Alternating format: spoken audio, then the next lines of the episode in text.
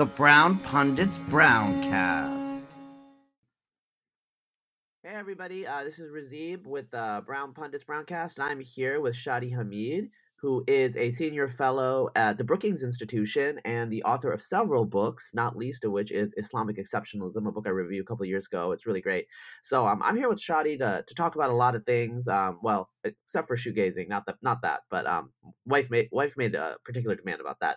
Um, so we have an outline, Shadi, and like you know, I want to get to that, but really, um, I'm kind of curious because something happened in the news with Chelsea Clinton being confronted um, over the weekend about you know what climate that she fostered through some comments she made about anti-Semitism to Ilhan Omar, and um, I mean it was kind of convoluted. You kind of had to know the backstory in the United States. Um, but I'm kind of curious, like, what is your perception and what do you think is going to happen with the Democratic Party and um, the discussion around Israel and Palestine and the stances you have to have around it or not have around it, and what the diversity of viewpoints is going to be and the problems it's going to cause?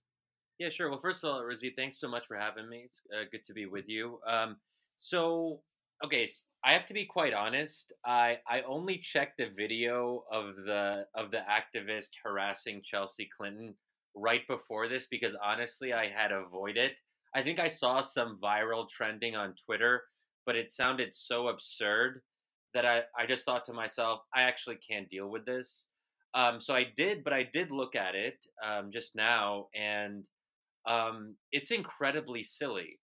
And um, I honestly don't even know how to make sense of it. And I'd be curious what what this activist slash protesters mindset was. But as far as I can tell, she seemed to be blaming Chelsea Clinton for contributing to the very Islamophobia that in turn led to the New Zealand killings or being a part of the general atmosphere of of Islamophobia and to kind of link Chelsea Clinton in some way to the killing of 51 worshippers in New Zealand is, you know, I think absurd on its face. But I, but as far as I know, she was referring to Chelsea Clinton's um, criticisms of Congresswoman Ilhan Omar and her comments about um, it's all about the Benjamins, the the Israeli lobby, um, you know whether Americans have dual allegiances, that sort of thing. And Chelsea Clinton came out as being uh, criticized um, Ilhan Omar openly and publicly for her comments. And I guess my position is I don't actually like the way the whole Ilhan Omar debate went on, and I tried to stay out of it because I think it reached various levels of absurdity. Um, like a lot of things that are kind of Twitter uh, Twitter driven.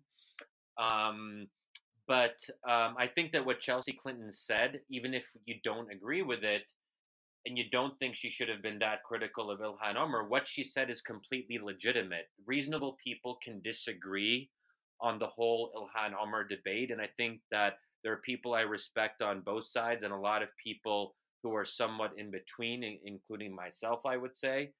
And that's totally um, so that's that's sort of how I come out, not just on this issue, but on a lot of issues. That um, this is not something I have to agree with or like, but it's certainly legitimate. And to delegitimize what Chelsea Clinton said as being beyond the pale is just silly. And that's why I think a lot of people on Twitter responded in a similar way, like, "Oh, this is kind of absurd." I mean, I think one of the problems we're having in our Twitter heavily online age is that 280 characters and threading the structure of comments have to be very simple, very stark, very black and white. And, you know, when you write something out in an essay or as you have in book form, um, it can be much more subtle and textured with multiple layers um, nested in, and you can have multiple different positions and valences and assign different probabilities. None of that's going on.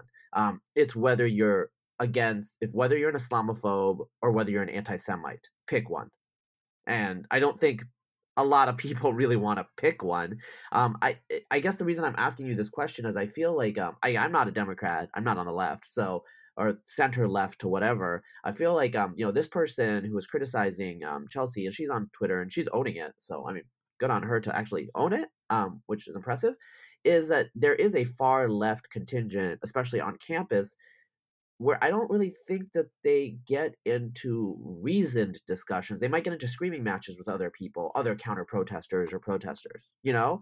And, you know, Chelsea is from a, uh, a different world. Um, to some extent, I mean, she is she's part of dynastic politics in the United States, and so you have these two things I think that are coming together, uh, you know, far left, center left, you know, that are actually kind of in the Democratic Party now. The far left people used to be outside the party, but now they're in the party, and you know, their attitudes towards Israel are uh, are very, very. Um, I'm not, extreme is not right, but they're way outside the normal distribution of say the typical politician right now, and so you're having like almost like an epistemological battle like in real time and i i you know obviously with cable tv and with twitter um, you can't really talk epistemology you know you can just talk about who's good and who's bad and i, I think i think that's where we're at and um, i don't know if we're going to get beyond it um, you know I, i'm i mean I, I lean more to the right but i don't generally agree with the republicans on israel i think it's uh like i, I actually agree with some of ilhan omar's sentiments i don't agree with the way she said it and I, I'm a little like disturbed by some aspects of it. But in general, I do think,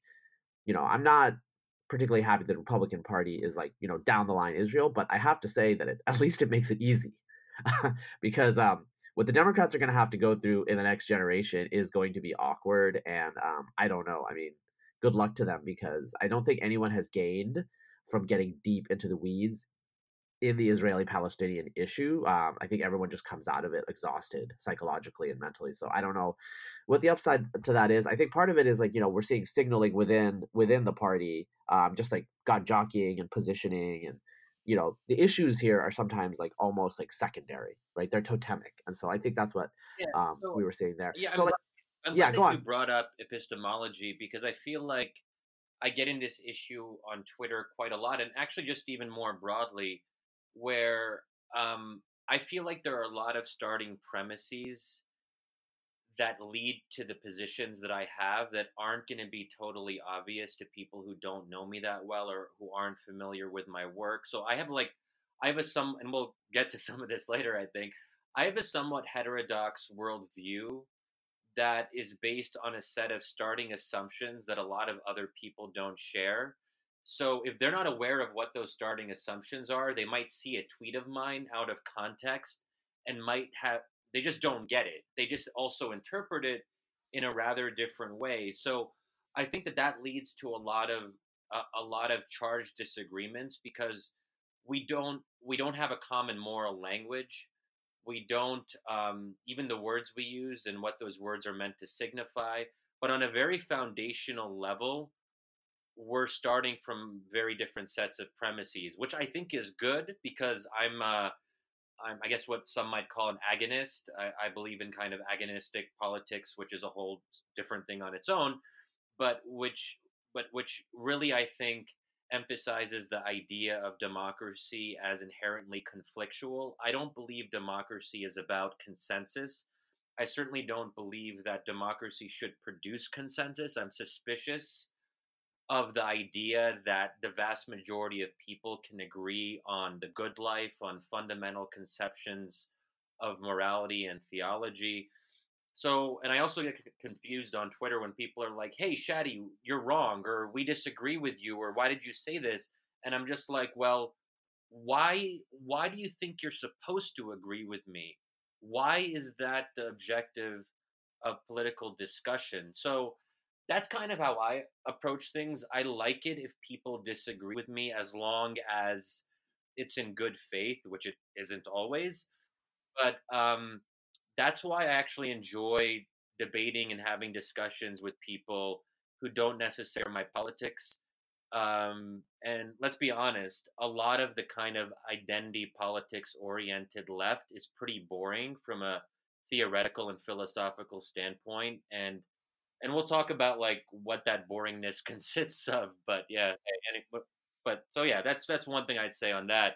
But I, I think the other thing on the Ilhan Omar debate is um, I'm I'm sort of in a in a weird position on it in the sense that I look at it not just as an analyst of Middle East politics, but also as an American Muslim.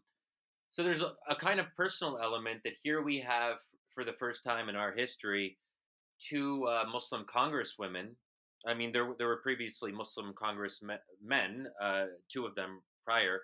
Um, but you know, Ilhan Omar and Rashida Tlaib are the two most prominent Muslims right now. Um, and you think you think, well, okay, they no one should feel that they're representing an entire community, but there is a kind of reflection, um, and a lot of Americans are going to see these two figures, and for them, these are the two major figures in American politics right now, and you know you can't even if we want to we can't separate the two individuals from their identity. So in a sense identity politics is a part of who a part of who we are and how we do politics even if we don't like it.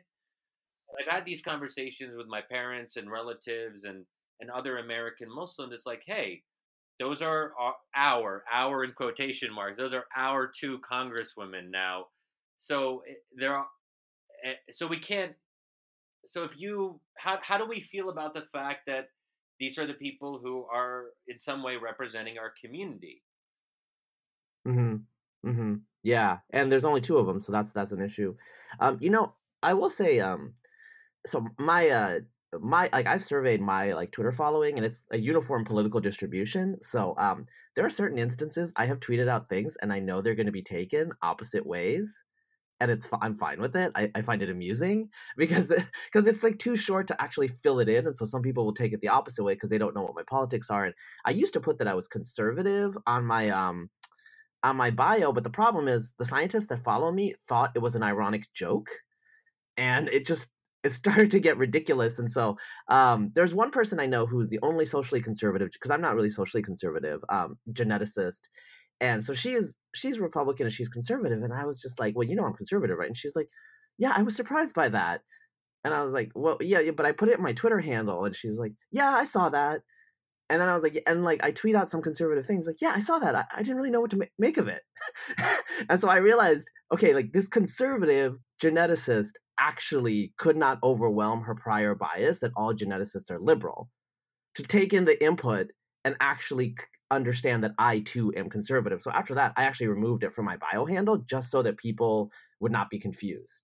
So I mean, this is like a totally different thing, but like I mean, you know, it's very very um science most scientists today are very on the left um, especially the open ones and the vocal ones um, mo- there are more moderates than you would think and there are even some republicans but they keep it on the down low because they don't want to deal with like i mean it's, not even like verbal attacks. It's mostly just like people talk behind your back, you're a weirdo, that sort of thing. So, you know, people get like a wrong impression in general, but um, I think that that's interesting. And I think Twitter actually hi- like makes it much more salient what your identity is because there's so little information and so little context clues. You look at someone's name, you look at someone's profession.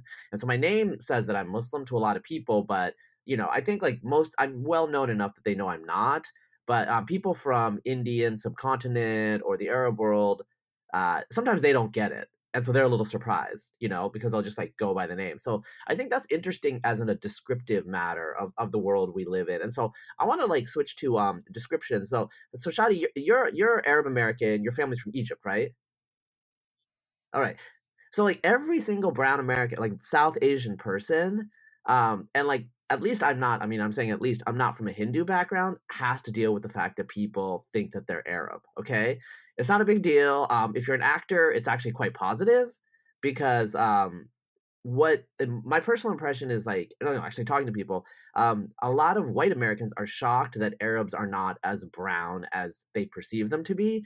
So, like, if you're like a white looking Arab actor, you're not going to get that role of the terrorist. It's going to be the brown guy because that is what they think, you know, that person looks like. And so um, I'm wondering, like, you as an Arab American, do you get like the other other like identification where they think you're Indian or something. Yeah, I do. Um, so sometimes you know you meet people, and I, I like to kind of hear what people might guess based on the kind of limited information they have, and sometimes people think I'm from the subcontinent, and um, I tell them, well, no, actually, uh, you know, I'm, I'm Arab. I think I find that a little bit weird that people would think I'm from India or Pakistan because of my name, because no one really has my, or it's quite rare. Yeah. To have my name in um, in India or, or or Pakistan because my name in in Urdu or, or Hindi means wedding, and what kind of parents would name their kids wedding. Uh, it doesn't mean that in Arabic means something different, but um, but yeah, I, I do get that sometimes. Um, but yeah, I'm cool with it. I don't have anything against uh, being plausibly uh, from the subcontinent. Yeah, well, I find it interesting though because you know, from a Western white perspective, like all these people in like you know what Christian evangelicals call the 2040 window, you know, are kind of like this amorphous brownish mass to them. But if you talk to an Iranian, um, a Persian about Arabs, um, they're gonna go on for a while, and it's gonna be like pretty like you know visceral. Um, and then if you talk to a to a Pakistani about an Indian, again, it's going to be pretty visceral. So I think it's it's just kind of funny that this whole zone is lumped in together, and you know, like I don't know. I mean, I know that the um, a CEO of like a major tech company was from Sri Lanka, and um, during the, he was a, uh, a foreign exchange student, or he was like a he was doing study abroad in high school during the Iran uh, hostage crisis in 1979, and this guy's from Sri Lanka, right? So he's very brown looking, um, and he had to wear a T-shirt that said "I'm not Iranian." okay, yeah. Which is like okay, I mean, no one would think you're Iranian, but I guess in the United States, you know, or like um, I what was it like? My dad during the first Gulf War, he went to speak at a church about, um, like he thought he was going to go speak about Islam because he's Muslim, but they actually just wanted to ask him his opinion on the Iraq invasion and he was just kind of like okay like i guess i have opinions but they're not any better than your opinions because i'm not arab i'm not from the middle east like i don't he doesn't have any secret wisdom and it's just it's interesting in the united states especially like our age i think which is a little older um being like like almost like a like totemic representation of this huge group of people who's like basically a disjoint set in set theory it's like not east asian not black not white um not latin okay, well, you got to be like Arab, Iranian, Indian. They're all the same, you know. Like they play the same characters on TV, and then we have this issue. Um, have you noticed the whole thing about Aladdin, the new live action film? Oh, there's probably some controversy about identity. Oh yeah, there's got to be right. Yeah, it's like super weird. Um, because uh, so as you know, the film was or like the original story was like I think retold by a French guy, and he said he got it from the Middle East. But if he if that's authentic, it's actually an Oria's Orientalization of a Chinese story, and so it's originally set in China, even though it's not very authentic. And so eventually, it was progressively more Middle Easternized because it just made more sense. And so by the 1991 um, or is it 92 Aladdin cartoon film, it was set on the Jordan River. But there's also a lot of South Asian um, architectural motifs, like from the Taj Mahal, like you know Mughal era stuff. And so you have all this like pastiche, this all this like mix up, and now people are saying, well, you know, why isn't the actress an Arab? Because she's half Gujarati, half English, and like all of these like issues about cultural appropriation and authenticity. But the whole story is a mismatch that has like no authentic basis in you know Middle Eastern culture, anyways. I mean, there's aspects that are taken out of it, but now that because of the 1992 film, um, they're trying to make it that way, and so now we're having this like ridiculous discussion. Yeah, yeah.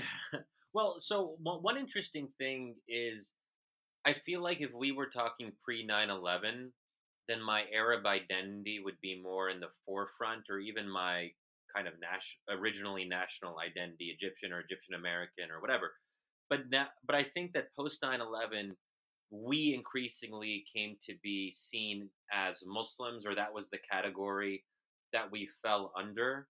So there's almost a kind of Islamizing of of ethnicity and culture where our kind of um, our national identities or sub ethnic groups are less prominent, primarily because Islam has has become a, a much more predominant issue in the news, and so Muslims are more interesting to people than Arabs are. Although Arabs are still, you know, relevant, and that comes up.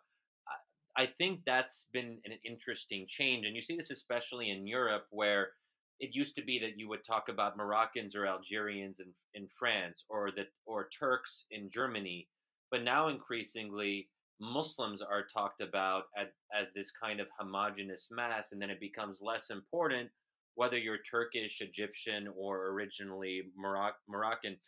And I think that will continue. to be the case. I would say that that's also how I've come to see myself more and more. I don't usually say that I'm Arab American, even though I am, simply because it seems less interesting to other people and it seems less interesting to myself. It's more interesting that mm-hmm. I'm Muslim. And that actually matters mm-hmm. more, in part because of the work that I do and the fact that I work specifically on the role of Islam in public life, I suppose. Um, but that that's been an interesting shift. I'd also say that um, you know to go back a little bit, not just pre 9/11, but if we were talking in the pre-modern era, that's a whole different context where um, you know obviously then it wouldn't really matter as much where you were born because if you were born in in Syria and that was still part of what was vaguely the Ottoman Empire, then um, if you traveled within the Ottoman Empire, the, the where you were born mattered less than the than the fact of uh, uh, of you being Muslim.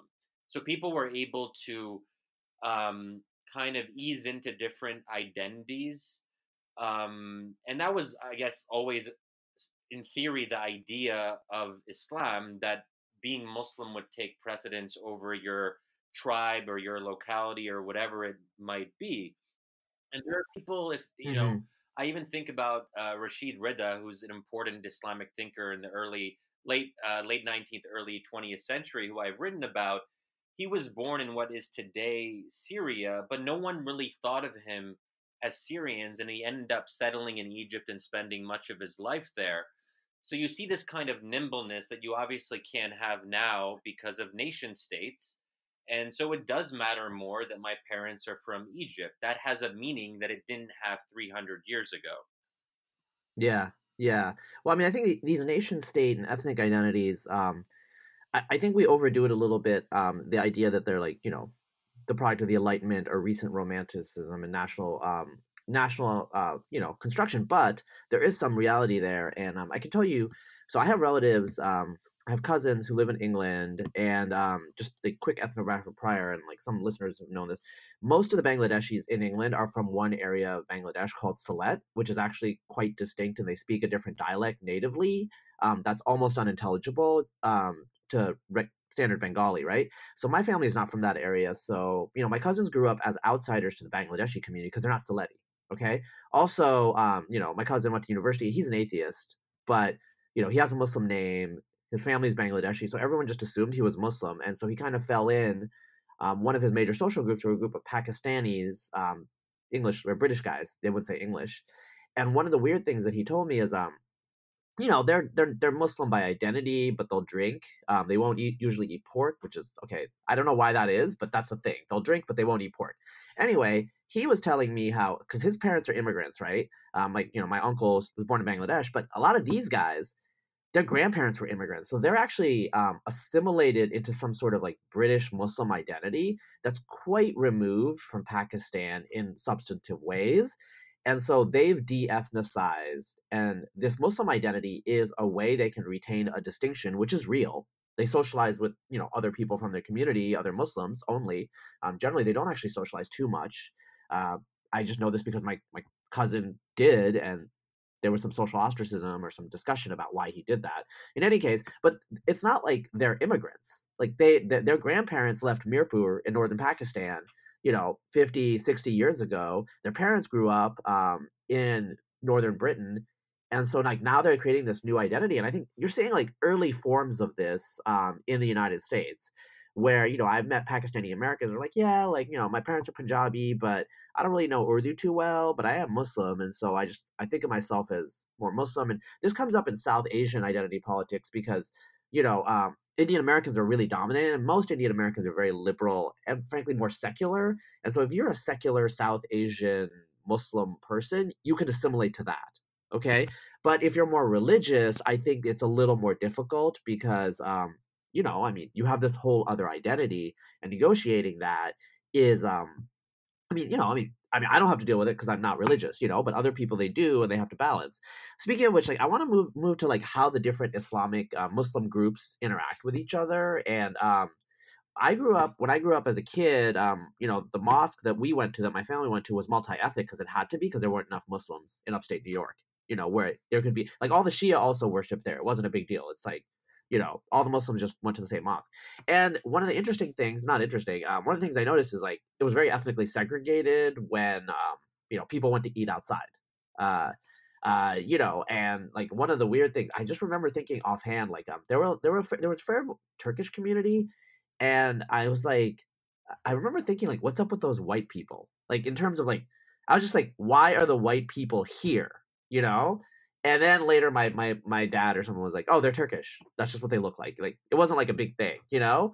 Um, but so you have like all these different Muslim groups, and then you have like within South Asians, like the Bengalis and the Pakistanis that have something in common. And I remember there was one thing that, um, in hindsight, tells me something I think deep, where it was like um, there was an argument at the mosque about what was halal, and some Syrians had brought frog legs um at like an Eid Eid thing. And so like there's all the and like I remember like um the people that were like really funding the mosque were South Asian doctors. Okay, that's one thing. Like most of the people that were working there were Arab, but it was South Asian. And I remember like the some Pakistanis were just like, "That's not halal. That's not halal." And the Syrians are just, I could tell they were just like, "Why are you telling us what's not halal?" And like that to me like got to got to a point where there was like a sense that the Syrians like they were not going to listen to these Indians. Okay, like whether they were Pakistani or not, I think they thought they were Indians. You know, I think there was like an ethnic element. And from your perspective as an Arab, like I mean, like what do you think about that? Like what do Arabs say? Like how do they perceive their ownership of Islam? Because I think like a lot of people think Arabs feel like they own it. Like I mean, it's the language of God is Arabic, right? Yeah, so I think you know, unfortunately, there is a t- there is a tendency within Arab communities to look down at least a little bit, um, look down at um, other communities. So that doesn't even have to just be Indian or Pakistani. It could also apply to um, Indonesians or Malaysians or really anyone who's who's not Arab. I don't want to overstate how big of a problem that is, but it's definitely there, and it's something that you feel in in different contexts. Um, I think that it's a little bit silly to have those sentiments now because let's be honest i mean the arab world is a complete and utter fail- failure. Not all of it but you know most of it. And i think there's a strong argument to be made that if you look at muslim majority countries the 50 plus of them in the world um, the most the most troubling cases are are often found in the arab world. And if we look for example at malaysia and indonesia i think that you know, um, citizens of Arab countries should be looking to Indonesia and Malaysia for lessons and not the other way around. They could learn quite a bit, but even even quite honestly, they could look to um, countries they may not even be aware are Muslim majority. I mean, Senegal doesn't get a lot of attention, but Senegal, I would say, in any number of ways, is more successful than much of the Arab world. So I, I don't think that Arabs have a, a whole lot to stand on when they when they look down at other cultures, and you know Arabs are also the minority when it comes to the overall Muslim population. So there's that too. Um, but I, I, think this was something. There is a kind of uh, Arab sh- sh- uh, chauvinism when it so like you you saw this during the Arab Spring when you know, especially Egypt, because Egyptians sometimes see themselves as quite literally the center of the universe. There's even a term in Arabic, Umm dunya, which I guess translates exactly as um, the mother of the world. So it's not even just non Arabs, but other Arab countries, any kind of advice that's coming from outside, even advice that is coming from Western democracies. And I remember that uh, when it came to drafting a new Egyptian constitution, Egyptian judges were very reticent to take on advice from international organizations, NGOs, Western allies, because they're like, we're Egypt, we're Egyptian judges, we're the ones who should be telling you. And of course, it's it's absurd to it's it's absurd because Egypt, um, you know, has not been a successful country well since its independence, but um, Egyptians haven't controlled Egypt in an effective way since I don't even know when. So it, you know it is it is unfortunate to see that because it does make it hard to take on new ideas in those moments of, of crisis and opportunity and I think that did have some effect on the Arab Spring. Yeah, I mean I do remember um I think uh, someone was saying that the Turks uh, were very skeptical of aspects of the Arab Spring, and um, I mean, basically, it was just racist. Um, their attitude, they were just like Arabs can't control. You know, and I've read Ottoman histories where um, there was, I think there was a general during the 19th century of Arab background, and he basically had to overcome the fact he was Arab because they were very skeptical that an Arab could lead armies. Like normally, they just they appointed Albanians or you know Macedonians or something like that. That was like you know who led the armies and so um, i think that uh, that sort of stuff is just like interesting because you know with the discussion of um you know i i mean i think you've seen me talk about this although i've noticed this like 10 years ago is like white supremacy this idea is like almost metaphysically baked into modern discussions now to the point where it overwhelms all other threads of history which is most of history. And so like you know how other groups relate to each other and how like you know persians view their their like you know ethnic identity versus their religious identity like those are all just details like who cares you know? Even though historically they might have been quite important um, we just want to relate to like okay like there was some french guy that was in the court at esfahan in 1600s that's what's important. I don't know. I mean like i've seen things like that which is say too like i actually hear white nationalist tropes from arabs quite a lot of the time uh, you know oddly enough. And literally the only people i've met who have gotten like worked up against birthright citizenship in the U.S. are are Arabs and maybe some you know Muslims more generally. Granted, I don't hang out with white nationalists on a regular basis. If I did, probably I'd hear from them quite a bit more. But there, and, and let me just because and I whenever I say things like that to people, they're surprised and they're not sure exactly what I'm talking about. But there's one trope, especially from Egyptians in Egypt now, who are pro regime and pro pro Sisi, the current president. They'll say things like, oh yeah, we Arabs, we don't deserve democracy, and even if we deserved it, we don't know how to do it. It's like we we have to be led by an iron fist, and even though this particular iron fist guy is super duper repressive, we you know that's kind of what we need. There is this kind of mixture of pride and self-loathing. And I hear that like literally all my relatives in Egypt are of this mindset and oddly enough, they were they were big fans of Trump in part of, in part because of this. Um, they're anti they're anti democracy. They're pro dictatorship. Um, they like Trump because Trump ha- Trump has that authoritarian sensibility that, that they can relate to. Um, and and these these are members of the elite. These are sec- so-called secular elites. These are people who are um, some at least sometimes quite well educated, even Western educated, have lived in the West.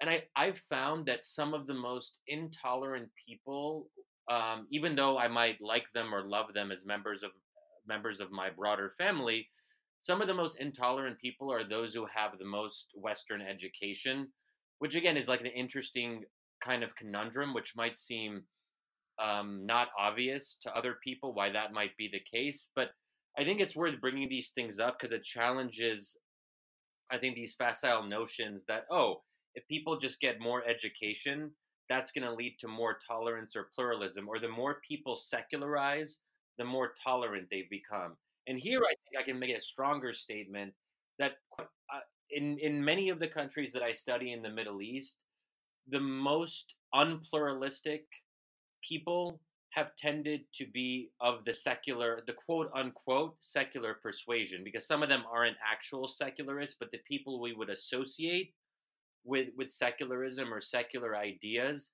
have a lot of trouble with basic basic notions of pluralism, which again would seem probably a little bit a little bit weird to the American or Western observer.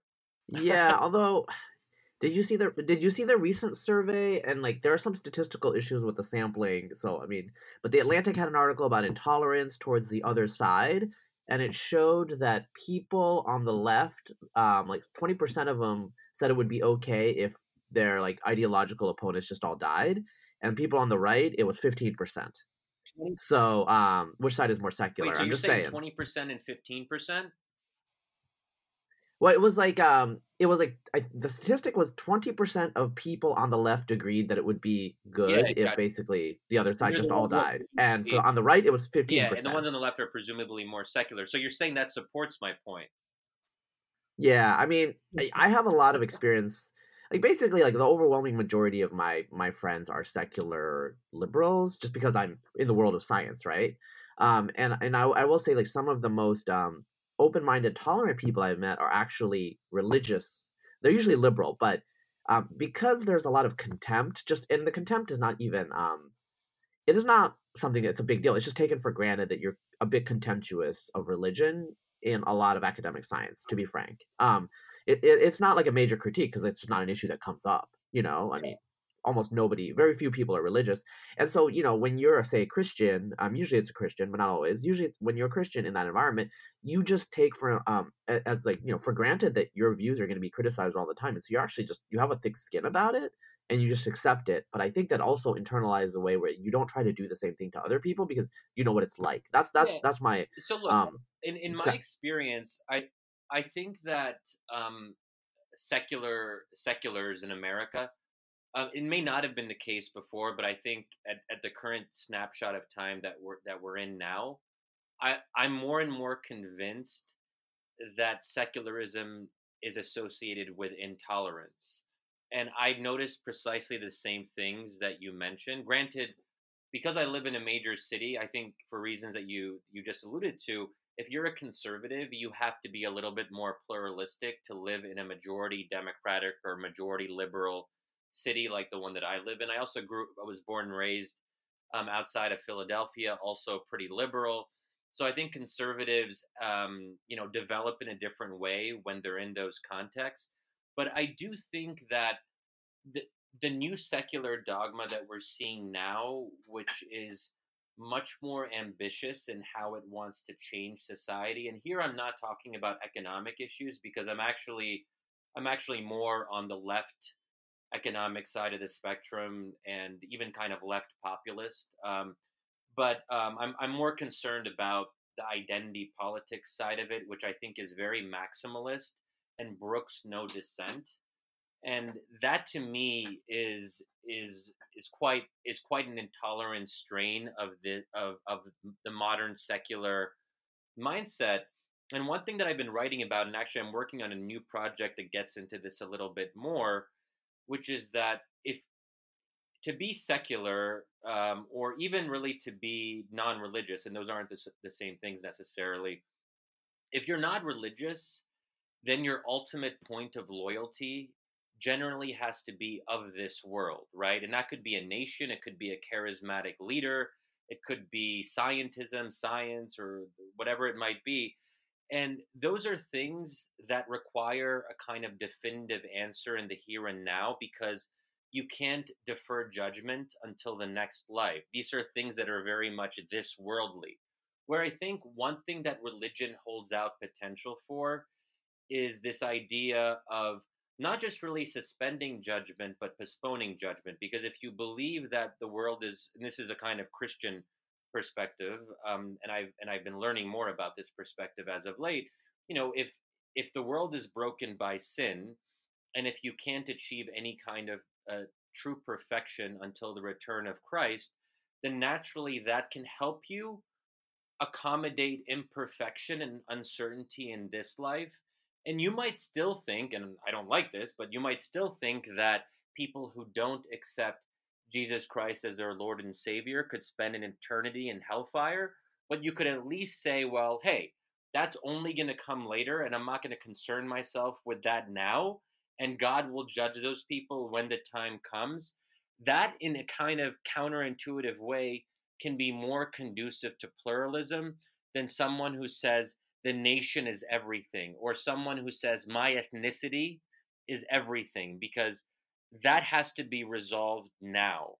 Um, and I think that that comes again, it comes as a surprise when I say things like this to more secular audiences because the idea to them that religious ideas could inspire a more pluralistic way of approaching difference that seems so far and uh, quite honestly like growing up in a secular context that's never something that i heard growing up and i'm i'm only uh, so but i think there is something there and i you know i, I think the polling is mm-hmm. mixed and i think i'll have to look at this this uh this survey that you just mentioned but um i'm increasingly thinking that there's something there Yeah, I mean, so one thing that I would say, my personal experience is, you know, as as I said, um, I'm an atheist. Although, like, you know, you know, raised in a Muslim family, but most of the people that I knew growing up were Christian, and I, I was raised in a very conservative, um, you know, Christian area. So I knew I, I knew something about religion. Um, just from like reading like you know there's something about my personality like to be frank like i don't think i've ever really believed in god so that's just not me but um, when i talk about religion and its role in history to um and these are often graduate educated people uh, secular liberals they actually like have no idea what i'm talking about because they don't read history so you know i made an allusion offhand on twitter to the axial age and you know implied from that is the moral ethical transformation and the rise of universalism but actually it was totally misunderstood and people just assumed i was bringing up religion to show how um you know it's the root of all evil which yeah. okay that wasn't what i was trying to say i was trying to say the opposite you know but it, they have like no reference and i actually had to go in and i you know i have to say it educate people and explain like oh you know well the whole thesis here from Karl jaspers which you know to me it's frustrating that that we need to be educated on that but i mean i think i think that's where we are um, in terms of people get into their bubbles and they read their particular things and you know um, it is important to be exposed i mean i like i like reading things I mean, I'm generally exposed to things that are opposite to me, partly because I follow mostly liberals, because I follow yeah. mostly scientists, you know, and that's fine. Um, you know, I'm, it, whatever. You have to have some intellectual humility. I think that's what we're lacking in general, and I think this is a trans ideological thing. Although I think because the cultural ascendancy of the left today, um, I think it's more salient to us of how the filter bubbles are happening there because the control of the communication, the medium. I mean, there is a whole MAGA Twitter, but most people of prominence don't interact with it. Like the network topologies have shown that pretty clearly. Like even like elite conservatives tend to interact yeah. more with the with the mainstream, more left media.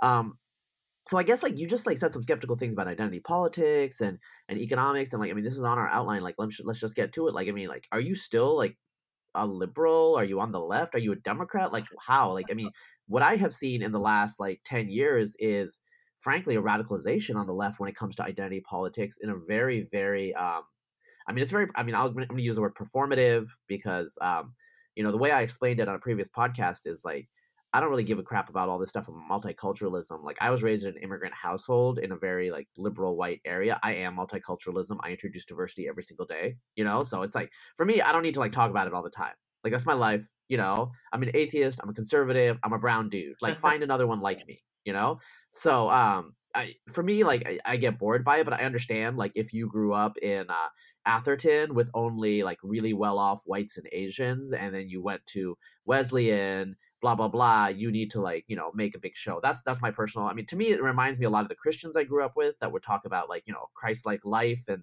you know how they want to glorify jesus and all this stuff and i'm like dude i know you're smoking out on the weekends like you know whatever um but so i think a lot of it is symbolic but symbols are important you know and so I guess like I mean like how do you see yourself right now? Because I, I feel like you're definitely um I mean you're an oddball here. I mean it must be weird. Uh, oddball is certainly one way of putting it. Um, so you know, I get this. I get this on Twitter quite a bit, where people don't really know where to put me on the spectrum. I mean, I do talk about what, like my my ideological and, and partisan premises. I mean, the, I do see myself as of the left and even in the left. Um, I am very critical of center leftism and technocratic cent- centrism, to to use that kind of formulation, is is something that I rail against quite a bit, and that's what sometimes gets people a bit confused because I am pretty much criticizing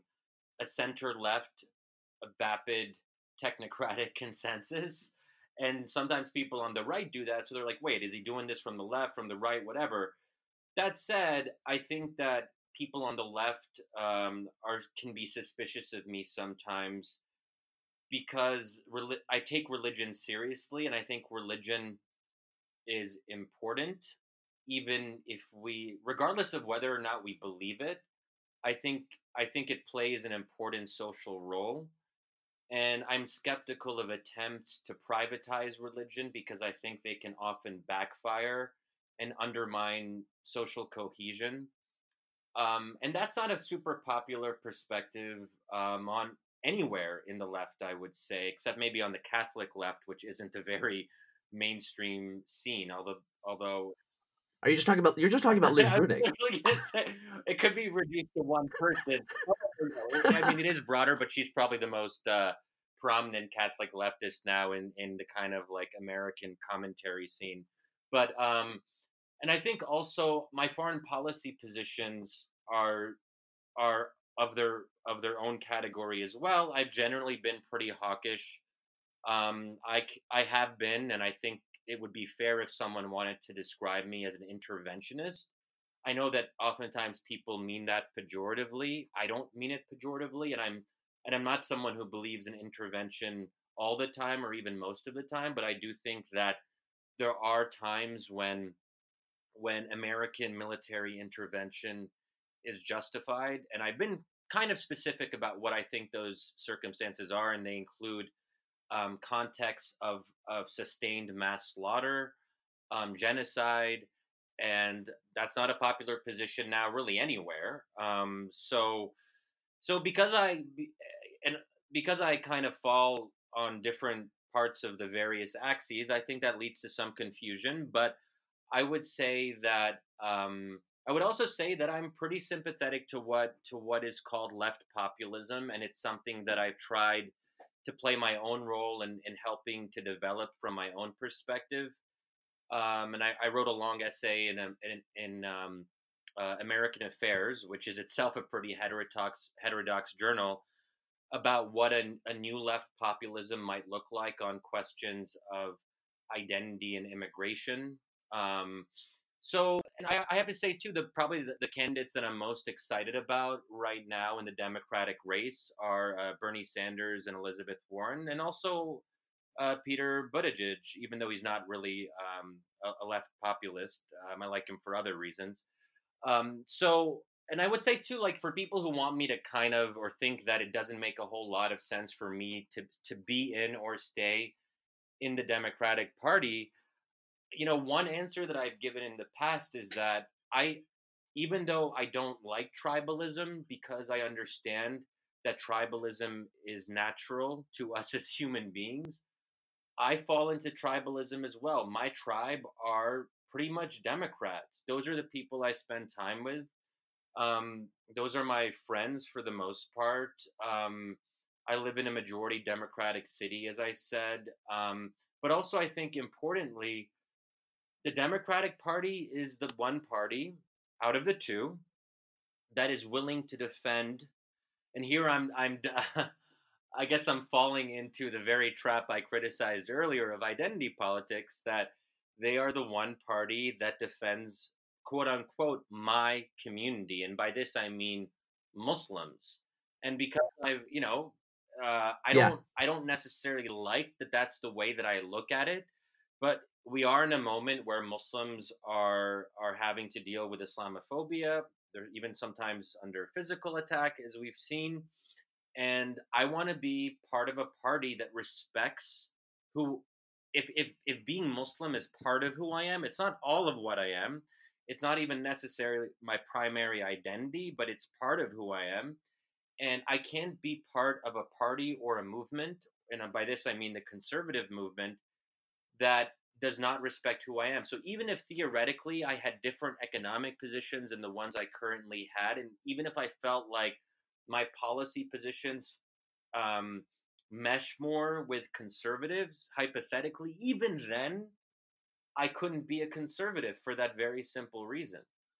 Yeah, yeah. I mean, you know, I we, people can. I think people can walk and chew gum at the same time because operationally in the real world, you do need to pick a ch- pick a side, especially if you're a policy intellectual, and yet, um, you know, your views can diverge. I think maybe where you diverge from others is you let your heterodox flag, you know, freak fly in public.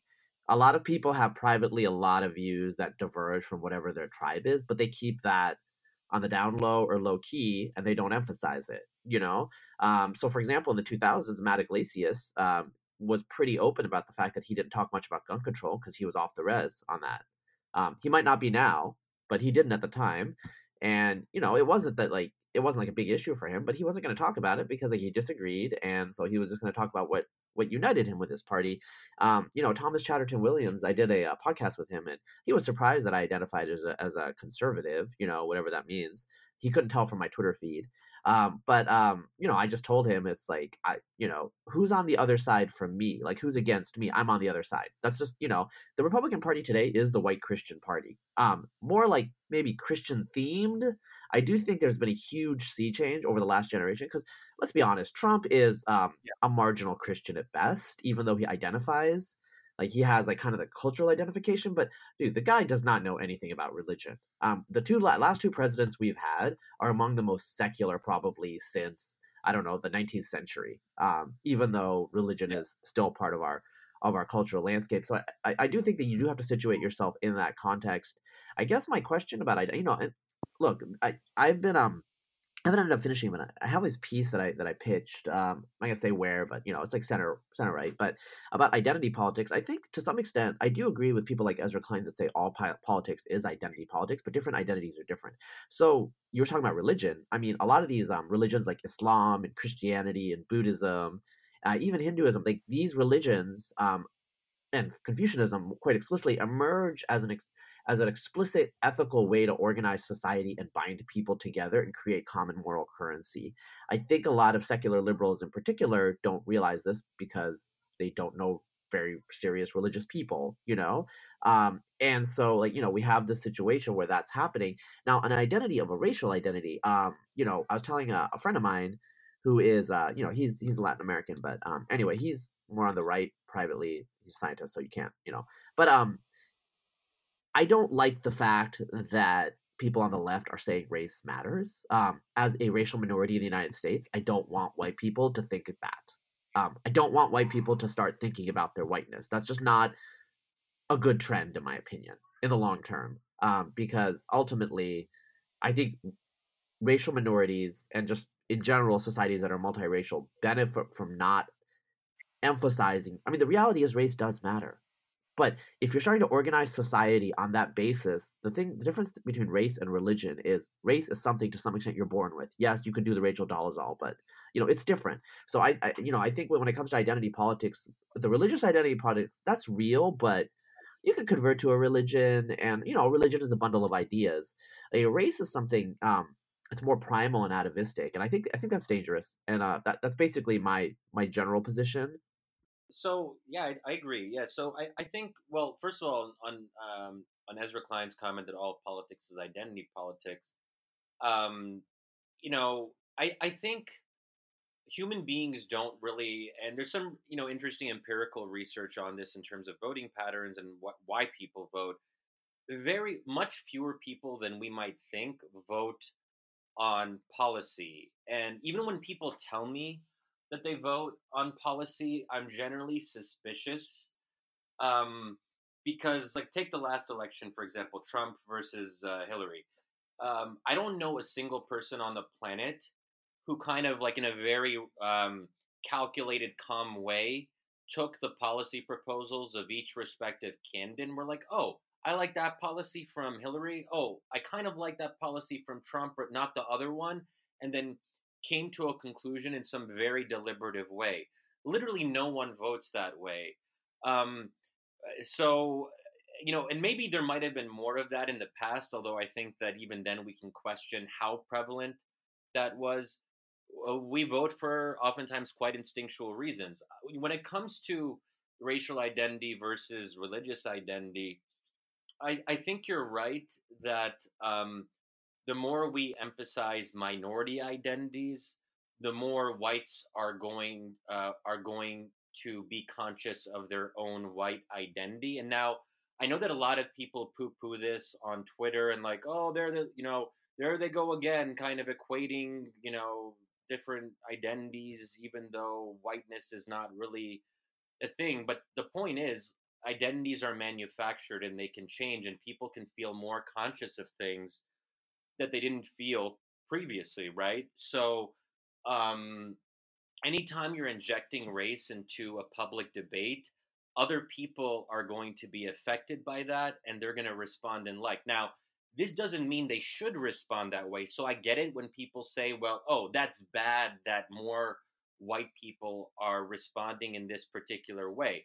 But from a purely from a purely empirical standpoint, we know that more whites are responding this way, and there's even been some interesting, um, uh, you know, uh, uh, priming research, and uh, some of this is in the book Democracy for Realists, which is an excellent book, where if you if you prime white voters by essentially warning telling them that they're going to cease to be a majority in America by a certain date, they're more likely to vote Republican.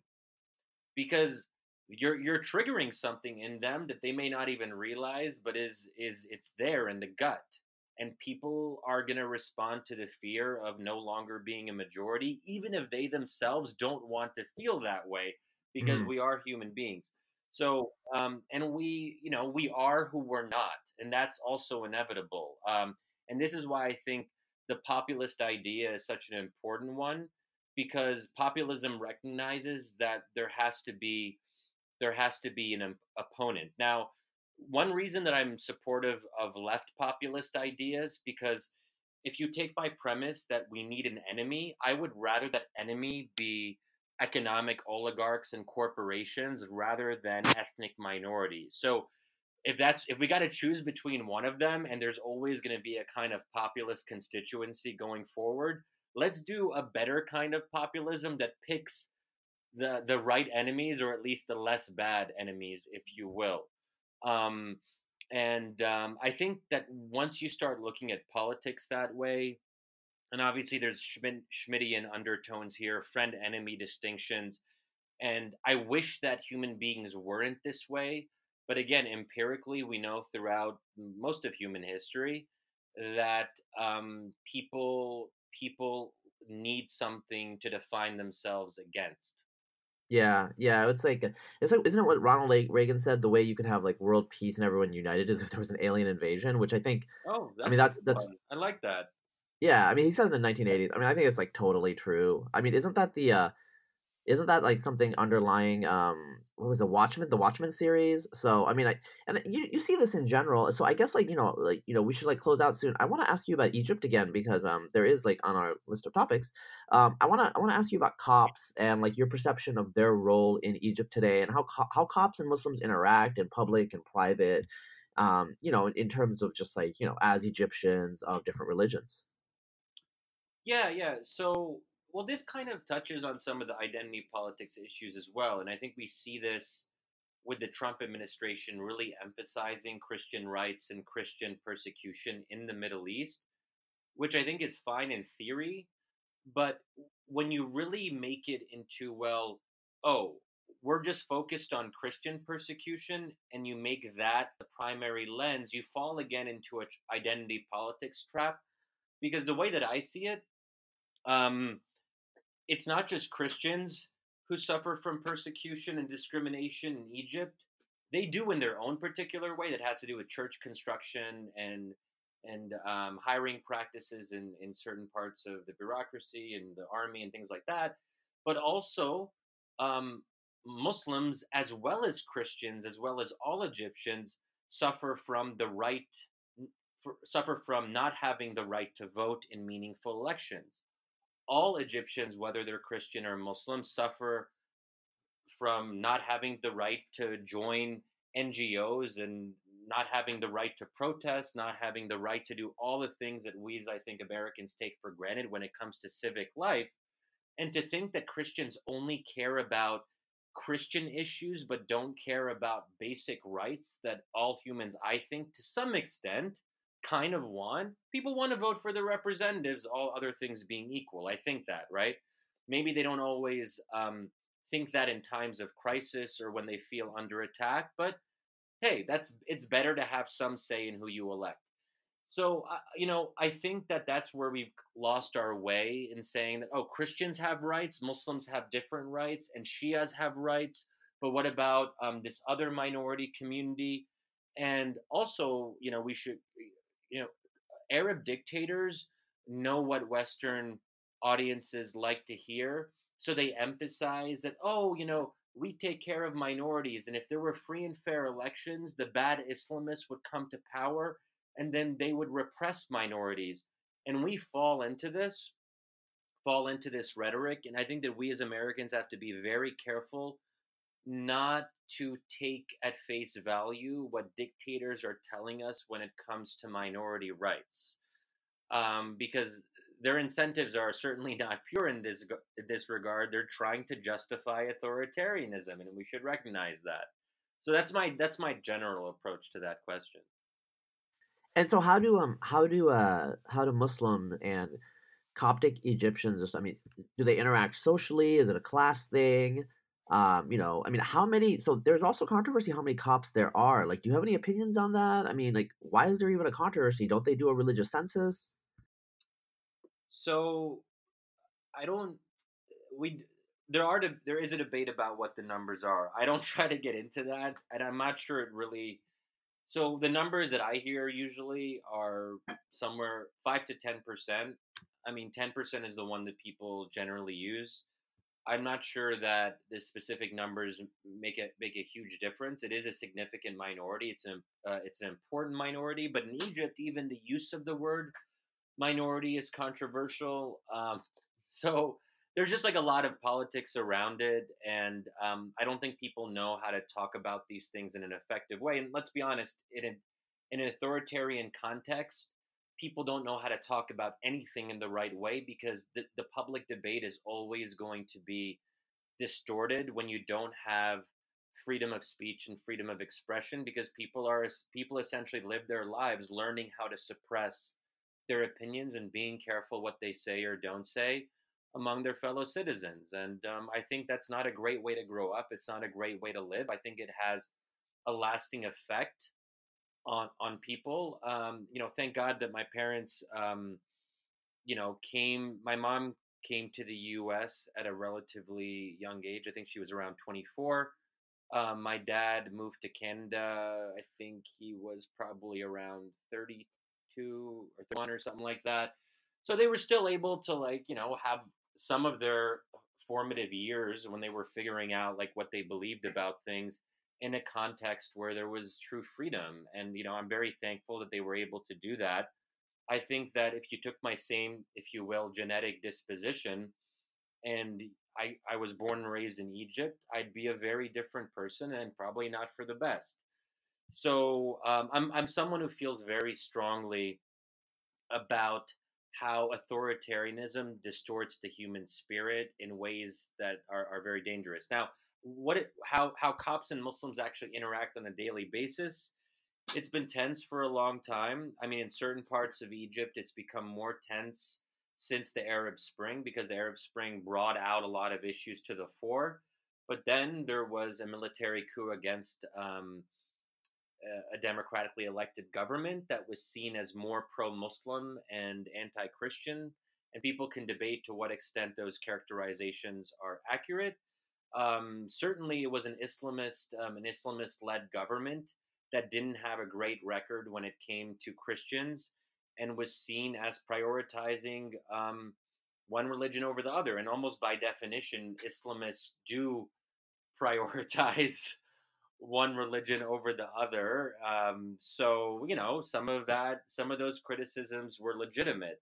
But the point is that the Arab Spring brought those issues out, and um, the fact that the, the military coup in 2013 happened and, and one of one of the justifications that supporters of Abdel Fattah al-Sisi, the guy who uh, the architect of the coup, they they justified it in part saying that um, oh our military leader or Sisi will be more accepting of all Egyptians regardless of their religion. He will he won't prioritize conservative Muslims or religious Muslims over others.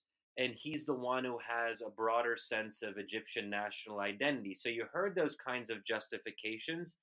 And because people did use those justifications, it it kind of introduced a sectarian element on both sides. And you had Muslim Brotherhood supporters were using sectarian language, but also opponents of the Muslim Brotherhood were using what may have sounded like nationalist rhetoric, but was in its own way sectarian rhetoric.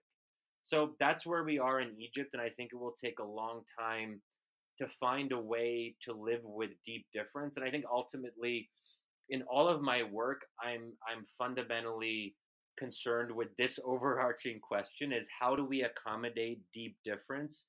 Because I'm not someone who believes that we can ever be the same or that we should be the same, and I take foundational differences as a given in any pluralistic society. So for me, the question is never how to reduce our differences so as to reach more consensus. My goal is to say, well, we're never going to resolve our differences and we shouldn't because we believe in fundamentally different things.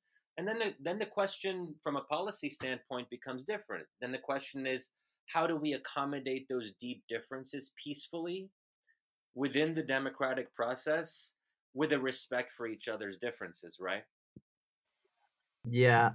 So, you know, I wanted to like end with Egypt, but like I got to come Yeah, back to the United please. Yeah. States what you're talking about because uh cuz um you know, you're talking about authoritarianism. This is like 1984 type stuff where like top down and I know of other people who are from, you know, and like, you watch what you say and there's a whole private world, a private life that's kind of not part of the public and there you can have the freedom, right? Um one thing that I'm worried about and I've observed and like I, I wonder what you think is like I feel like over the last 10 years, last 15 years, um you know, people have become much more worried about what they're saying and who they talk to and all these things. And this is more like um, you know, Fahrenheit 451 type stuff where it's bottom up, like these social media mob type things, you know, and it's it's not necessarily in one particular ideology, but right now, like, you know, the post Tumblr world basically, like let's let's be honest, that's what I'm worried about right now and what I'm wondering. So for example, there are religious conservatives or just religious moderates who worry that um their whole like beliefs are just gonna be problematic and they have to you know hide or like you know create separate you know the whole Rod Dreher thing um you know create a separate community and I mean I don't think that's really crazy from some of the stuff that I've seen. I mean I understand these people online are marginal but there were a lot of things that were marginal 10 years ago that are now you know in the Democratic Party you know like Peter I think it was Peter Beinart he wrote this article about secularism and how it's just you know it's not necessarily cool always to be religious which is like weird for someone I think of our age where you know, even if Democrats were privately secular, they would publicly do the whole like, you know, song and dance about God bless you.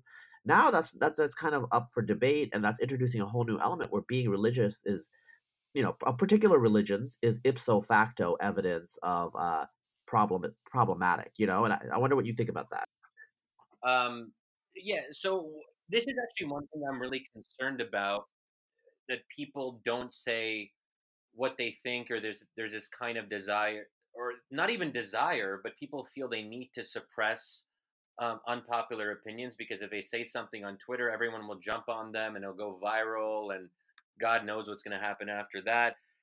I've found, and my my situation is is somewhat unique because you know I do say controversial things, and I'm not as I'm not as worried about that. I honestly think that one of the reasons I can do that is because I'm a person of color and I'm a Muslim. And, you know, in the hierarchy of, or the totem pole of oppression, um, I am, you know, Muslims are pretty high up there now, and we're one of the major groups that um, people are concerned about. And I kind of, I kind of like that people are worried about us, but I'm, I also have to acknowledge that that does give me a certain degree of freedom to say things, especially when it comes to things that have to do with people of color, or other minorities in America. If I was a white person, and you know, I'm not to say that like obviously I don't think whites are oppressed or anything, but you know, if you're if you're a white person, I think it would be advisable to be some at least a little bit careful. I wish that people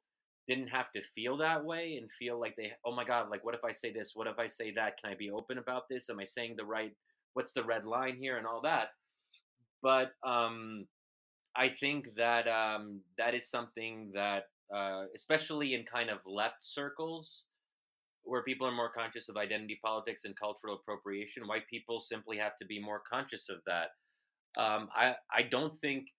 Um, do I think it's healthy that people aren't saying like crazy shit about minorities? Yeah, but that's not really what we're talking about. We're talking about things where people aren't really sure and they're well intentioned, but maybe they get it a little bit wrong or things which, quite frankly, no one should have a big problem with, which is um, various aspects of cultural appropriation. Maybe some, like blackface, we can all agree on is unacceptable.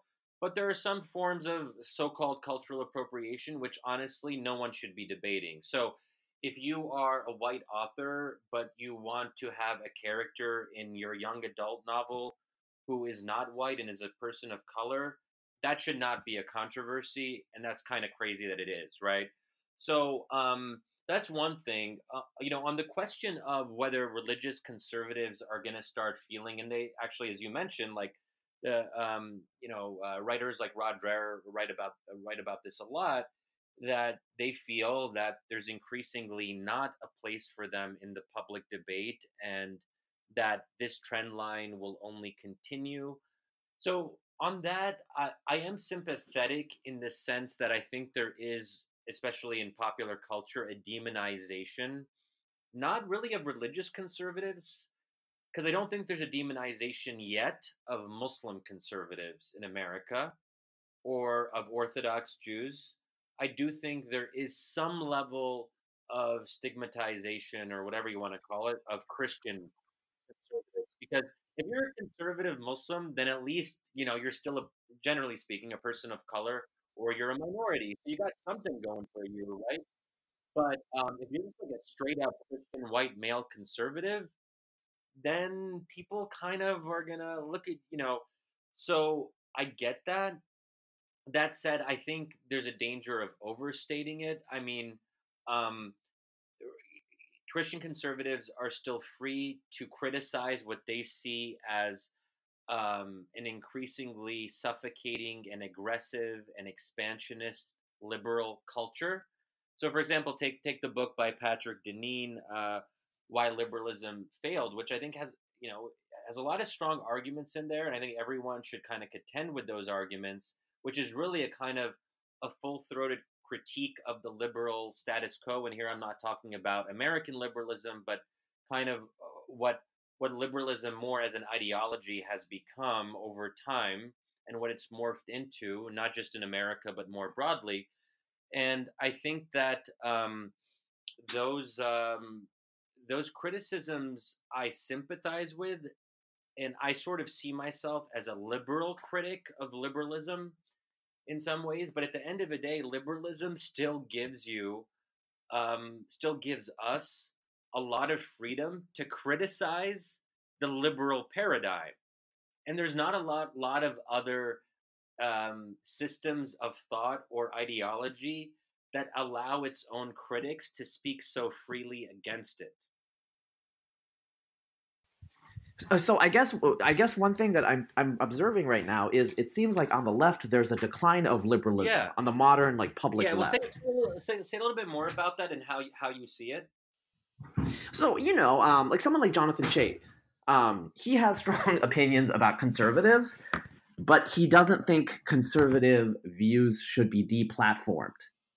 Okay, there are people who are on the left who think that conservative views ipso facto should not be given any you know purchase and you know on the right there has been a non-liberal element around for a long time um, and you know those people would be like you know in the 1980s for example they would think that anyone who supports gay rights should be deplatformed. So yeah. there's there's similar. It's basically the idea that pernicious views should not be given any oxygen, and you know, like a, a down the line liberal, the Nadine Strossen ACLU type is like that's a feature. It's not a bug.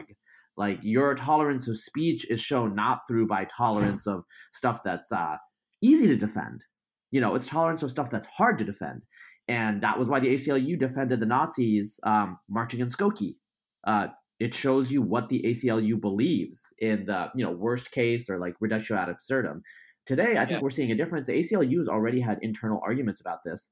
Uh, around 2010, 2009, there were some people that left, partly because um this actually had to. My understanding it had to do with um the the cartoons in Denmark and that like there was an older faction within it that wanted to take a really strong stand in defense of free speech and then there was a younger faction that for various honestly identity politics reasons they didn't want to be seen supporting yeah. that sort of insensitive behavior towards muslims and so you know the latter camp actually won within the aclu and the aclu has been moving a little bit more towards intersectionalism um, of late as opposed to just focusing on speech civil civil liberties which was their you know traditional yeah, thing yeah. so I, I think I'm really concerned about this. So, um, there how, how should I put this? There's growing intolerance for the tolerance of intolerance, which is another okay. In other words, um, I think that there has to be some level of tolerance for intolerance among the people that we don't like or think have problematic ideas, and I think that if we're coming from a more expansive classical liberal tradition that is very deferential uh, towards freedom of speech and freedom of expression, we should generally err on the side of more freedom of expression in that regard. Um, but I think it goes beyond that because, uh, um, and I think what we're seeing, you know, especially, um, well, I think we're going to have a lot of debates about this um, in light of the New the New Zealand um, uh, shooting, uh, where white nationalism is is a big part of that story, obviously.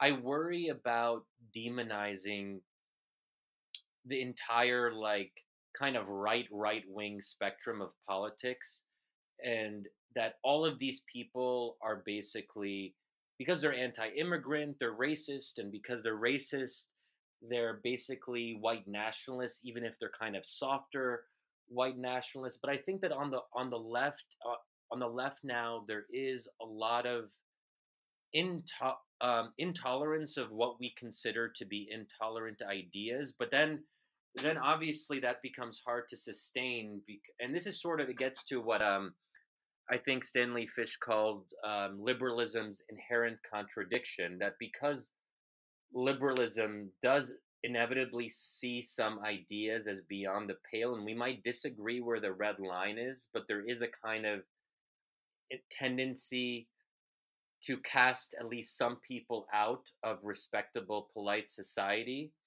But that undermines the liberal idea in some way. So you end up being in this con- continuously paradoxical situation where you don't exactly know where the red lines are or where they should be.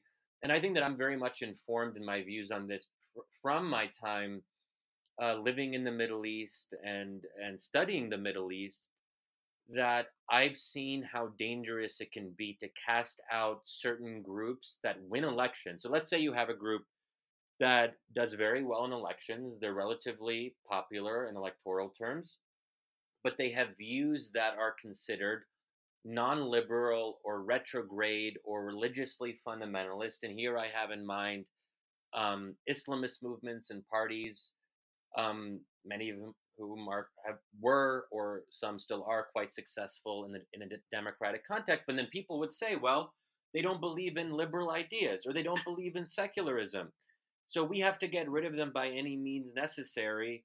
And because I saw what happens when people start to have those ideas, and then I see echoes of that in our own context where it's like, you know, honestly, if there was, God forbid, um, some kind of military coup against some Trump-like government or even a, a Trumpist gov- government or even this government, maybe liberals wouldn't be thrilled about it, but there would definitely be a bunch of people who, like, deep down would be like, hey, maybe this isn't the worst thing in the world. And that scares me.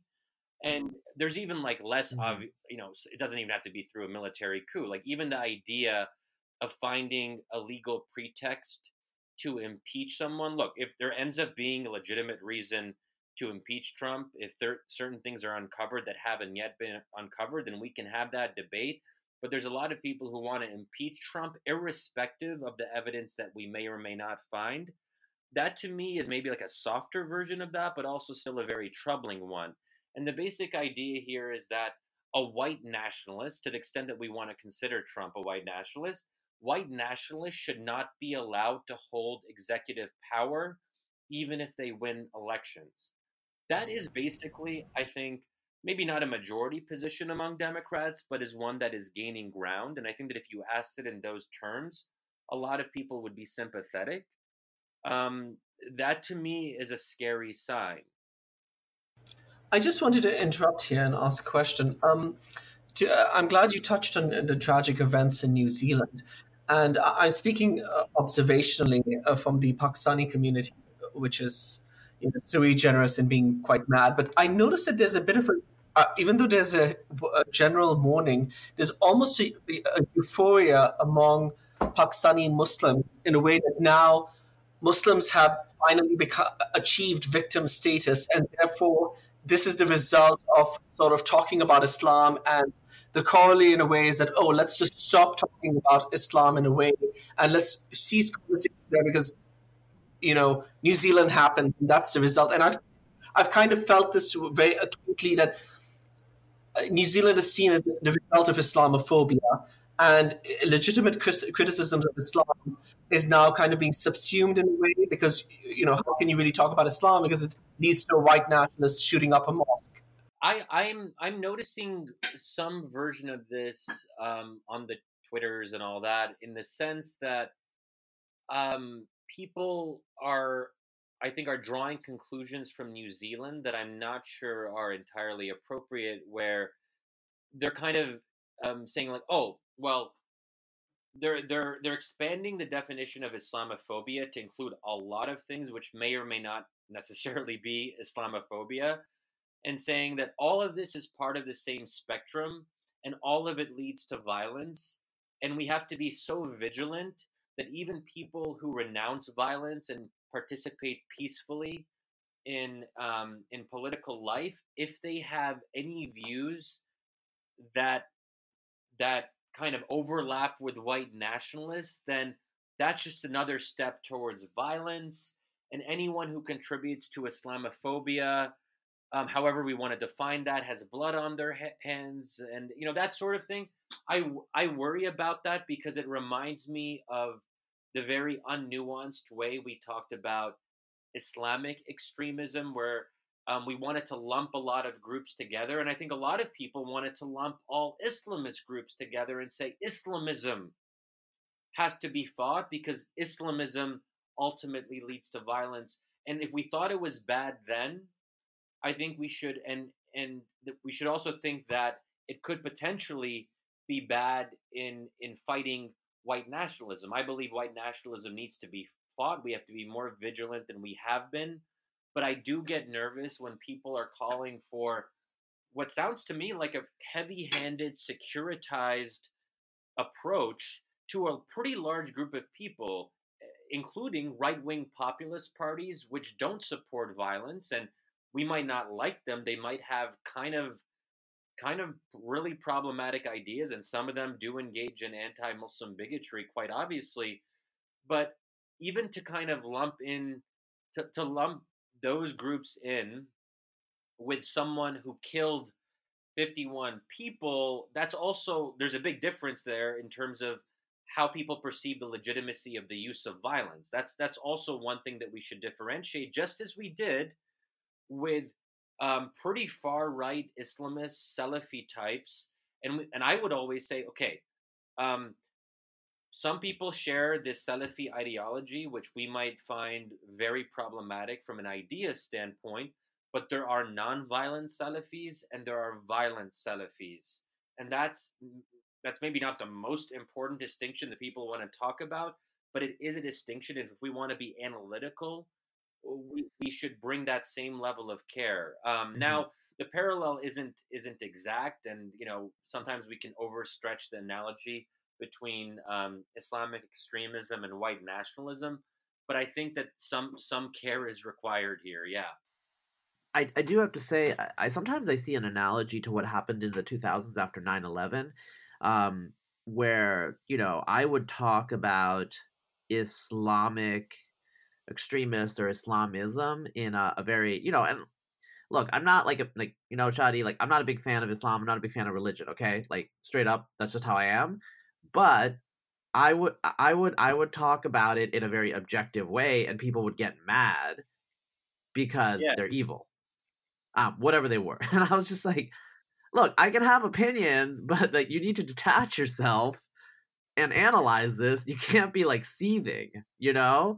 And um like even describing um the beliefs um set people off. Like they were like foaming at the mouth, like in the comment threads, and I would have to ban people. And I'm just like, I'm obviously not an Islamic radical. Now, I did have some people accuse me of being an Islamic radical and that I was deep undercover. And was super.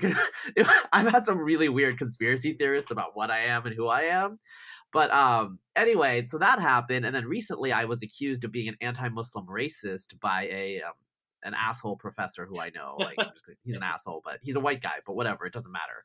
Um, and I was like, dude, like I talk to my Muslim parents probably like every weekend, and like I'm pretty sure you don't know that many Muslims personally. But you know, he felt comfortable saying that because I was saying something about you know Muslims in Britain, which I had some personal experience about because my cousins. Anyway, I don't want to get into it. Like the whole discussion of like the over emotionalization, um, I think it's a big change that I've seen. On the other hand, it is kind of always the same. There's always like talking about communism in an objective, bloodless way in the 1970s or 80s might be have gotten you in trouble, you know. But you're an analyst, you're an intellectual. I do think there's one difference where if you're talking about on the popular level, I think I think I understand what where that's coming from. What I'm worried about is even intellectuals are starting to become careful and cautious about platforming or um, you know the platforming that's just a symptom. The bigger issue is like you're not even going to analyze ideas and movements in an objective way because you might give um, you know you might give um, support to a group you oppose. And so i feel like um, with islam and the left right now there is an allyship and intersectionality that's going on which reduces which produces weird bedfellows. So one of the things that we've talked about in this podcast that i'm very fascinated by is the fact that hindu nationalists are now being accused of being white supremacists um which like okay like that seems like absurd but in the logic of allyship it actually like the math works out and you know it, there are white nationalists who ally themselves with hindu nationalists now most of the hindu nationalists actually don't know enough about these people to have an opinion but you know, from the West perspective, the only thing you see is a bunch of Nazis surrounded by brown people. So those brown people must really be white supremacists. You know, it's like contagion. Well, look, I do think that there there is one common thread between Hindu nationalists and and white nationalists in the sense that they both kind of don't like Muslims. I mean, I think that this is one common thread that we're seeing among right wing populist parties in different regions, cultures. Um, they're different in a lot of different ways. Even within Europe, you see quite a lot of diversity between these parties, but they all seem to share a preoccupation with Islam. And I think it's interesting that we do see some similar anti Muslim rhetoric coming from uh, the BJP, Hindu nationalists uh, more generally. But on, the broader point about platforming, um, so I think that Sam Harris is an important is an interesting example of this because um, I, I went on his podcast some time ago, and we had like a three hour. Just It's like a long podcast. Yeah, that showed some courage going on his podcast because like people are gonna be like you know. Yeah. Well, that was also. I think that if I if I went on his podcast today, the response would be stronger. That was still, I think, before the deplatforming stuff became like really, really uh, mainstream. Um, but like my philosophy on this is like I'm pretty I'll pretty much join a panel with anyone or join some kind of debate with anyone as long as as long as I as long as I think that they're gonna they're gonna engage in a in at least some some degree of good faith. Now, if I know someone ahead of time wants to get me on a program just to attack me or to like put put me in a corner or whatever it might be, then you know there's no reason for me to do that, right? But you know, um, I had no reason to think that Sam would um, would approach me in a negative way, and you know, even we we do disagree, uh, you know, uh, quite profoundly on certain issues, and I think some of that came out um, in the podcast. But again, I don't really have a problem with that as long as long as you know, and in this case, Sam Harris did give me he wanted to hear what i had to say on any number of issues we had a back and forth and hey that was the discussion people can come to their own conclusions and the fact that there isn't nearly as much tolerance for that kind of debate right now um, where people are as far as i can tell are trying to deplatform sam harris you know i don't think that's really the right approach and I think that Sam Harris is also interesting because it gets to this bigger question of how how much do we want to extend the Islamophobic beyond the pale category, right? And I think that it's possible for it's not necessarily the most common thing, but I think it's possible for someone to be anti-Islam but not necessarily anti-Muslim. And I know that that gets into some tricky territory, mm. but I think that one reason one reason that that Sam Harris is a little bit different. He, Sam Harris is a hardcore secularist. And I think that if you're a hardcore secularist and you feel very strongly about that, and that is your animating concern, I can understand why you would pay a little, at least a little bit more attention to Islam than Christianity. Because let's be honest, um, Islam plays more of a role in public life now, and, and even even Islam plays more of a role in public life in Western democracies, in in, in European democracies, where the level of church attendance among quote unquote Christians is like microscopic in some cases. And the only time people see outward expressions of religiosity is with Islam. Now, I disagree with Sam Harris's conclusions about how to accommodate those differences in religious observance, but I get it. If you're a like for for for um for arch secularists the question of Islam is going to be a more sensitive one and one they're going to focus on more. Can we just say that, oh, they're just bigots, they're just racist, and they have to be deplatformed and no one should ever engage in debate with, with them? I mean, um, and honestly, if we had that approach, then pretty much the entirety of the French secular elite, which is actually almost the entirety of the French elite, and these are people who buy into a very assertive secularism that does limit uh, the rights of Muslims, um, it, uh, you know, in terms of like even wearing the headscarf, where there are legal prohibitions on that, then you know this is something we have to engage with, and we have to um, you you have to talk to people who you might think are otherwise beyond the pale, and I think that. Um, the people who are actually beyond the pale in, in a democracy should be as small as possible. We should never try to increase the number of people who are deplorables.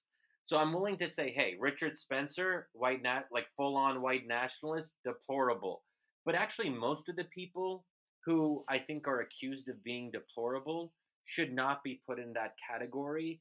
And we should also be very uncomfortable with adding people to that category.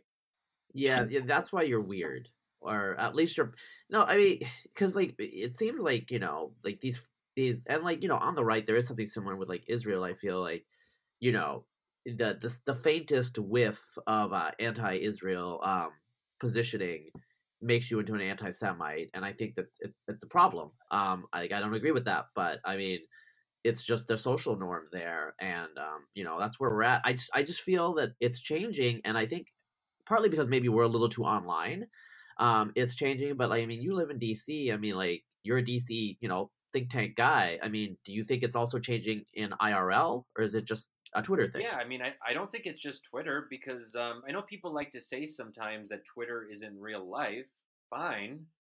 But Twitter is where norms are policed, and especially norms among elites. And norms are generally a concern of elites, you know, more broadly. So if you have a lot of journalists and politicians and whatever you want to call it, influencers or thought people or whatever, then that matters, even if it doesn't necessarily reflect what's happening. I don't know in like somewhere in Wisconsin. Um, so I don't I don't like this idea. Oh well, Twitter is just like a different universe because it's a universe that matters. So even if it's not completely real, it be it has real real effects. Now, putting that aside, in terms of like the conversations I have with people in actual actual real life, there is no doubt to me that this is this is real and I don't like it when people um, kind of dismiss it as like a figment of our imagination. It's something that I see in conversations that I am part of um, in different contexts. I travel in different parts of the country. I give talks to different people. I participate in debates, and I see I see evidence of it in a way that I wouldn't have um, before. Now we can disagree empirically on how widespread it is, but it's definitely more than it was ten or fifteen years ago. So I don't. I think it's very hard hard to argue to argue with that. And you know, I think the way that we combat it, and you know, I'm not to get all activisty because you know, I'm generally my role, I guess, is more to analyze than to actually like, you know, there's only so much we we pontificators uh, on podcasts can do to actually change things. But ultimately, one reason that I do what I do is because I think that ideas can lead to change. And if there are more people like us that challenge these predominant paradigms, and honestly, I think that as a person of color, uh, okay, it doesn't sound weird. As a person of color, I think that I have a special responsibility to fight some of this stuff more because so much of it is being fought in my name and no one asked for my permission and people think I'm okay with it. They think I want it. They think it's good for me and my quote unquote people or my community. And I've just had enough of, quite frankly, like, you know, white liberals policing what people of, even what people of color can say that if we're not woke enough, they're telling us yeah. enough. Are you, are you freaking kidding me? I, no, no, this is no. This is very current year though. There's a, a you know the Chappelle show. Have you ever watched the Chappelle show? Yes, yeah. There was a Chappelle show sketch, and I have to find it on YouTube where he's just complaining about how white people are saying things are like racist, and he's just like, I don't. He because like some white guy comes up to him, he's like, Dave, you can't say that. That's racist, and he's just like, wait, but I was talking about black people, and I'm black. He's like, yeah, that's racist. You can't say that. And like Chappelle's like what the hell? You know, and it was like a big funny laugh line then. Yeah. I don't think it's a laugh line now. Yeah. Yeah. I think Chappelle is great on this stuff, even in, in, in some of his stand up where he, but I, you know, um, yeah, I, I think it's, it's so absurd to me. And I think it's also, it's disrespectful to be quite honest. It's patronizing. Maybe if people are being well intentioned, they don't realize what they're saying at first, but people who really insist on certain kinds of narratives, and kind of promote them on Twitter. And then it's like, whoa, you're basically weaponizing me as a minority group and speaking on my behalf and assuming what my preferences are to make a point that I don't share and think is contrary to what I believe. And uh, you know, honestly, like so, look, if I can, if I can punk do do whatever I can uh, through the people who you know what listen to what I'm saying or reading reading what I write, to puncture some of that and challenge that. And if, if more of us do it, honestly, that's the only way we can really push back effectively. I know a lot of people are engaged in this work, you know, groups like the Heterodox Academy that, that feel quite passionately about this. There are people who feel like, hey, enough is enough. This is untenable, it's unsustainable, and it's getting completely out of hand. Um, and I think if more of us are aware of how how the rest of us feel, then it kind of solves a collective action dilemma. And that's why I think that even if people don't think they're particularly influential or their voice can actually matter that much in this debate, it matters because it's one way to get past the collective action dilemma that always, I think, undermines group activity because we're like, are there really that many of us out there? But there are. I know privately, so many people say they agree and they share some of these concerns, but they're like, hey, Shadi, honestly, I'm a white male. I can't say this. I'm gonna defer yeah. to you on this. And yes. Uh, yes. like that's real. I hear that. I hear that. Me too. Quite a bit, to be quite up, to be honest yeah. about it. Yeah. Yeah. So I mean, we yeah. need to close up. I, you know, I don't want to like take you too long, but I do want to like you know just reiterate what you're saying because like I've had a lot of the same experiences, and you know what I have a real problem with now is um your identity determines whether you're going to win or not win or not win an argument and your standing is so overwhelming that basically there's no point in having a discussion there's no point in analyzing there's no point in looking at the evidence. If you're a white male you come with such a huge handicap in certain contexts that um, you're just not going to speak. And so i can tell you um, in academia you know there are certain discussions where you know i'm like i'm the total edge lord so i have to like speak you know um, for a lot of people. But I mean, part of it is just also like a lot of white males that keep their mouth shut because they got grants to write. They got careers. They got, you know, they have like labs to fund. They don't want to get involved. And so this like really, really loud vocal minority um, is dictating the, the, the terms of the debate and the, the future of like the long term, you know, path of academia, even though the majority of people are kind of skeptical but um, there's not enough people. I mean, you know, the distribution is from like the center to the far left, and the people further towards the center are more risk averse for various reasons, and they're just more reasonable people in general. So I, I definitely think that this is a huge problem. I, I, you know, like um, I don't know, have you, do you know, you know Zaid Jilani? Yeah, yeah. Like I'm, I'm really liking some of the stuff that he's putting out there, um, with his new podcast. Um, you know, I think it's like called Totally Offline or something, and um, you know, I guess you're right. Like it's got to be us because if you're a white male, you're just going to be attacked as uh you know, whatever. Like you have to figure out you got to figure out your victim card angle. You know, like if you're a white male, like maybe you were raised super poor and I don't know, you you have a disability. I don't know. That's one way you could do it. You know, as a brown guy, like you know, I'm I like I've said it a little too much controversial stuff. Like I've been like whiteified, so I think I've lost some of that. But you know, um, it it it uh it, it definitely helps. And so um, you know, I have I have hope, mashallah, you know, but um, I'm also like, you know, you got to prepare for the worst. And I think a lot of us are just wondering if the liberal moment is over. And I hope it's not.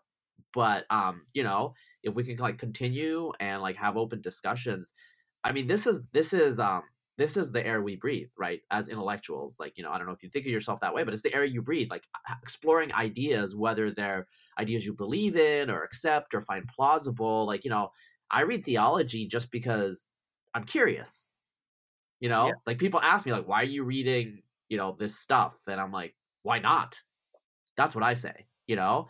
And so um I think like, that's that's kind of like the way I live my life and I wish more people would. I, I don't expect everyone to do it, but I feel like if you're an intellectual, like why are you in this game?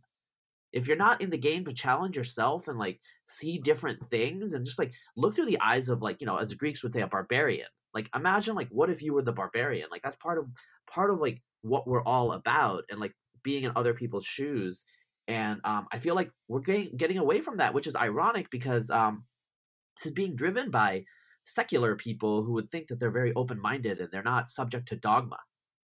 But they are yeah. Yeah and so i mean i would also say that um, we wish more people could could engage in debate this way. I would actually say something else that it's a better way to live your life.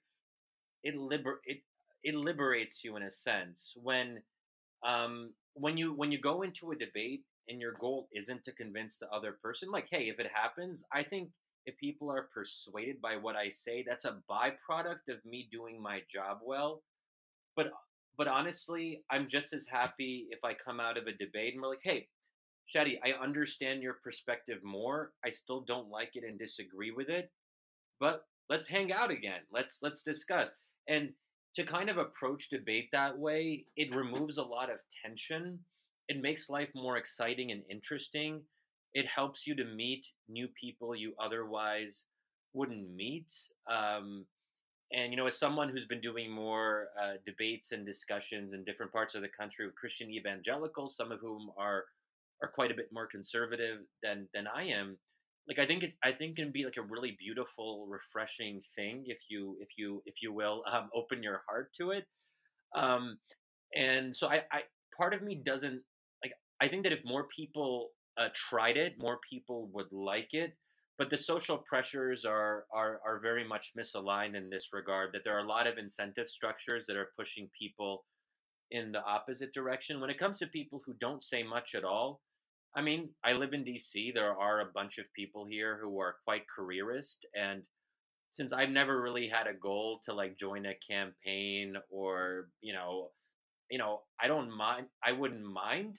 And if there's a right fit, I'm happy to do it. And I'm happy to serve my country in government again if there's a right fit. But because that's not what I'm agitating for and I'm not like building up to that, um, that also helps as well. I think it's unfortunate that there is there is a revolving door of boring centrism sometimes where people don't want to say something new or interesting or even question what might be the so-called elite consensus because they're thinking about um, you know which administration they can join and maybe from their standpoint yes they probably do have to be a little bit more careful and they're just doing what any normal rational person would do if they want to serve in government I just think it's unfortunate that we don't reward um, bold thinking. And I'm happy to see that now in the Democratic Party, there's a number of candidates who I think are going to be more willing to reward uh, bold, unusual thinking.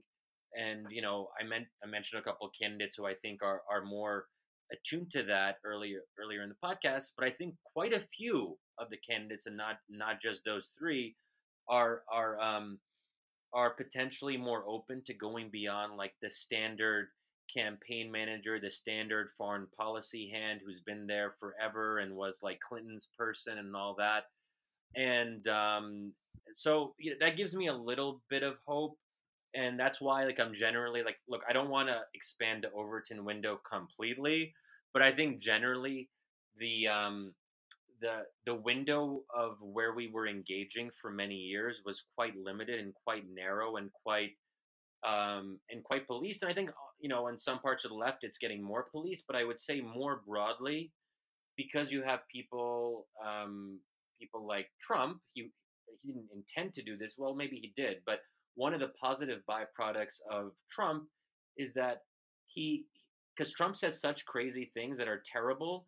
If you say something that is not terrible but just like vaguely radical, like someone like someone like AOC comes in or Bernie Sanders, like no one's going to be like super angry at them because nothing they say is going to be as terrible as what Trump said.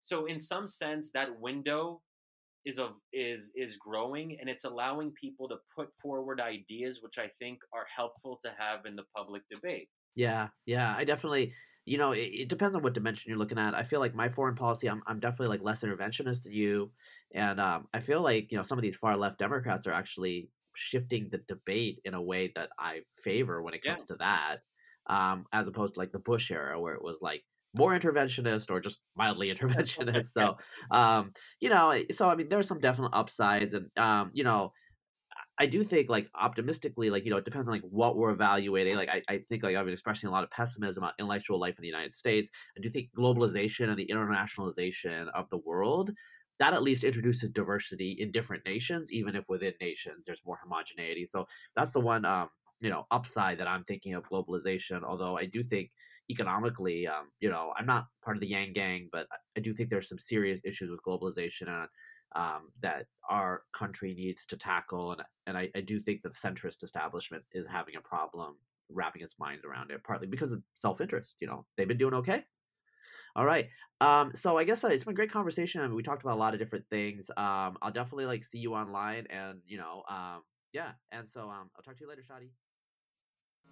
Tune in next week for Browncast.